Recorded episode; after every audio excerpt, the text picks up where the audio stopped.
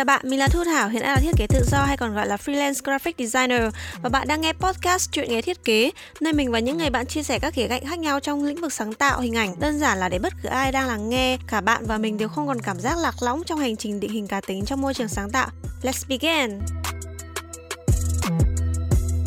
Có một sự thật mà mình rất tự hào đó là kênh TikTok thiết kế rẻ của mình là kênh đầu tiên hướng dẫn thiết kế dạng video dọc trên TikTok. Vâng, là kênh đầu tiên trên nền tảng toàn cầu này luôn đấy các bạn ạ. Vì lúc mình lập kênh mình đã đi search tìm các keyword rồi nhưng không hề có kênh nào về thiết kế cả. Chính vì vậy mà mình đã nảy ra ý tưởng tại sao mình không hướng dẫn thiết kế trên nền tảng video ngắn như thế này nhỉ? Tại vì trước đó là mình luôn có ý tưởng là mình sẽ lập một kênh YouTube để làm video tutorial hướng dẫn nhưng mà mình đã quá lười và đã có tính trì hoãn rất là nhiều lần tại vì để làm một video YouTube từ 5 đến đến 10 phút thì sẽ cần mất rất nhiều thời gian về kịch bản, về ý tưởng, làm video, edit video rồi đăng video cũng rất là mất nhiều thời gian như làm thumbnail, viết descriptions nên mình mình cứ lần lữa mãi ấy. cho đến khi mà TikTok bùng nổ thì mình đã nghĩ à ít nhất thì mình cũng hãy thử làm một cái video dạng ngắn chỉ với một phút thôi, một phút mỗi ngày nghĩ là mình đã sẽ chăm chỉ hơn và mình đã bắt đầu kênh TikTok thiết kế dễ ọc với hai video tutorial hướng dẫn thiết kế trong vòng một ngày, hai video trong vòng một ngày. Vì lúc đó là mình đã rất là hứng khởi và tràn ngập ý tưởng là mình muốn chia sẻ với cộng đồng. Với mình, hai video một ngày lúc đó cũng không có gì nhiều, đặc biệt là so với việc làm một kênh YouTube với video hướng dẫn từ 5 đến 10 phút edit mất cả tuần. Đó là lý do vì sao mình chọn chia sẻ trên TikTok. Và kết quả là sau một tuần kênh của mình đạt 40.000 lượt theo dõi. Đó quả là một con số bùng nổ mà mình không lường trước được. Nhưng sau đó thì dần mình đã có những ưu tiên khác xen vào. Dần dần mình trở nên lười biếng hơn và bỏ mặc kênh. Cũng có thể nói là mình đã ngủ quên trên chiến thắng vì thực ra lúc bắt đầu mình cũng chẳng đặt ra mục tiêu nào cả đơn giản chỉ là muốn chia sẻ kiến thức thôi và không ngờ là nhận được sự quan tâm của mọi người, cảm thấy bản thân mình rất là có ích. Với mình, vậy là đủ rồi. Chính vì vậy mà đến giờ kênh tiktok của mình thậm chí còn chưa đạt 100.000 lượt theo dõi nữa cơ. Mặc dù mình là người đầu tiên làm tutorial thiết kế dạng video dọc trên tiktok, trong khi những người đi sau mình thậm chí giờ đã đạt 300.000 hay 400.000 lượt theo dõi rồi.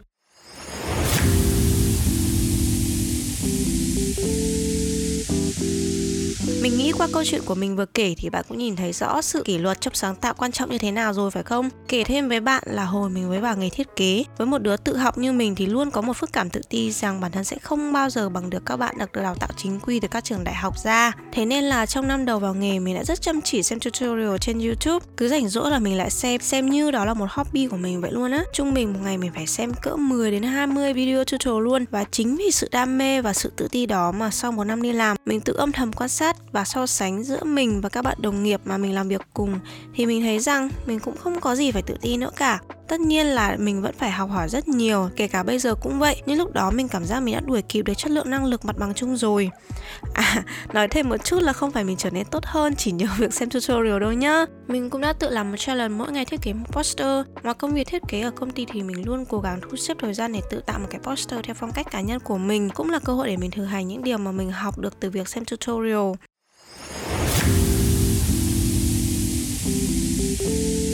Ừ, thôi chuyển qua nói về chuyện quốc tế nhé Chứ nói về mỗi trải nghiệm của mình thì nghe có vẻ local quá. Nếu bạn đam mê với ngành thiết kế và chắc hẳn là vậy Nên bạn mới ngồi đây và nghe podcast của mình đúng không?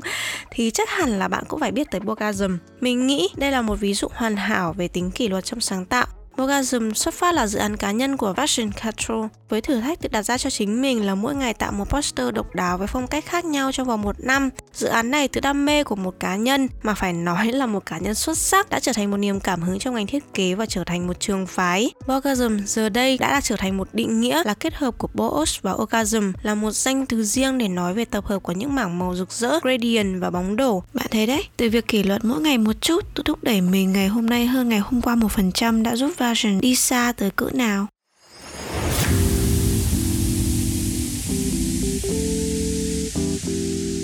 Sáng tạo là không đủ kỷ luật trong sáng tạo sẽ giúp thúc đẩy sự sáng tạo của bạn đi xa nhất có thể. Trở lại với hồi mình chăm chỉ xem tutorial. Trong hàng trăm video mình đã xem, có một video mình cực kỳ ấn tượng và nhớ mãi. Lúc đó 6 giờ sáng, vô tình mình tỉnh dậy và thấy noti báo video mới được đăng lên trên youtube. Đó là video for all creators của Peter McKinnon. Đúng lúc mình đang có sự đàn nản với việc theo challenge, mỗi ngày thiết kế một poster. Lúc mình mới khám phá ra kênh của Peter thì lúc đó lượt sub cũng chưa nhiều đâu. Vậy mà quay đi ngoảnh lại thì giờ anh đã đạt hơn 5 triệu subbies trên youtube rồi. Và điều điều này càng là chứng minh rõ ràng với những điều anh nói trong video đó. Mình đã say mê với từng lời nói của Peter và cảm giác được thúc đẩy rất nhiều, đến mức mà mình đã chép transcript của video đó ra bản Word và lưu đến tận bây giờ, kèm theo là làm một chiếc ảnh fan art về Peter cùng những lời nói trong video đó. Nghe kiểu như là fan cuồng ấy nhở. Mình chắc chắn sẽ để link video đó ở phần mô tả để bạn có thể nghe kỹ hơn. Nhưng tóm tắt là Peter đã nói về việc vì sao anh có thể đăng tận 3 video một tuần. Đơn giản là vì anh muốn có một sự kỷ luật rằng không phải chiếc video nào anh cũng thấy hài lòng. If I'm not feeling like creating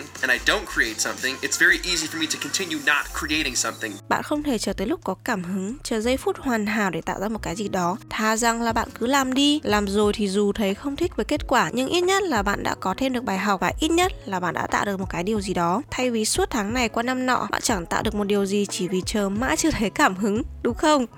Sự trì hoãn theo mình chính là kẻ thù không đội trời chung của sáng tạo. Nhưng tất nhiên kỷ luật nhưng không đi kèm với cứng nhắc và khắt khe mới khiến bạn tiến gần với thành công. Về cá nhân mình, mình chẳng đề ra sự kỷ luật cho bản thân rằng là một ngày mình phải là xem ngân này cái tutorial, mỗi ngày mình nhất định phải làm một cái poster mà đơn giản chỉ là mình thích thiết kế đồ họa. Vì mình thấy vui khi tự chìm đắm mình trong những điều đó, không cần gò ép bản thân và chỉ cần có động lực để thúc đẩy chính mình. Vậy nên mình xin mượn lời bài hát của Hoàng Thí Linh để kết thúc lại tập podcast này. khi tình yêu đủ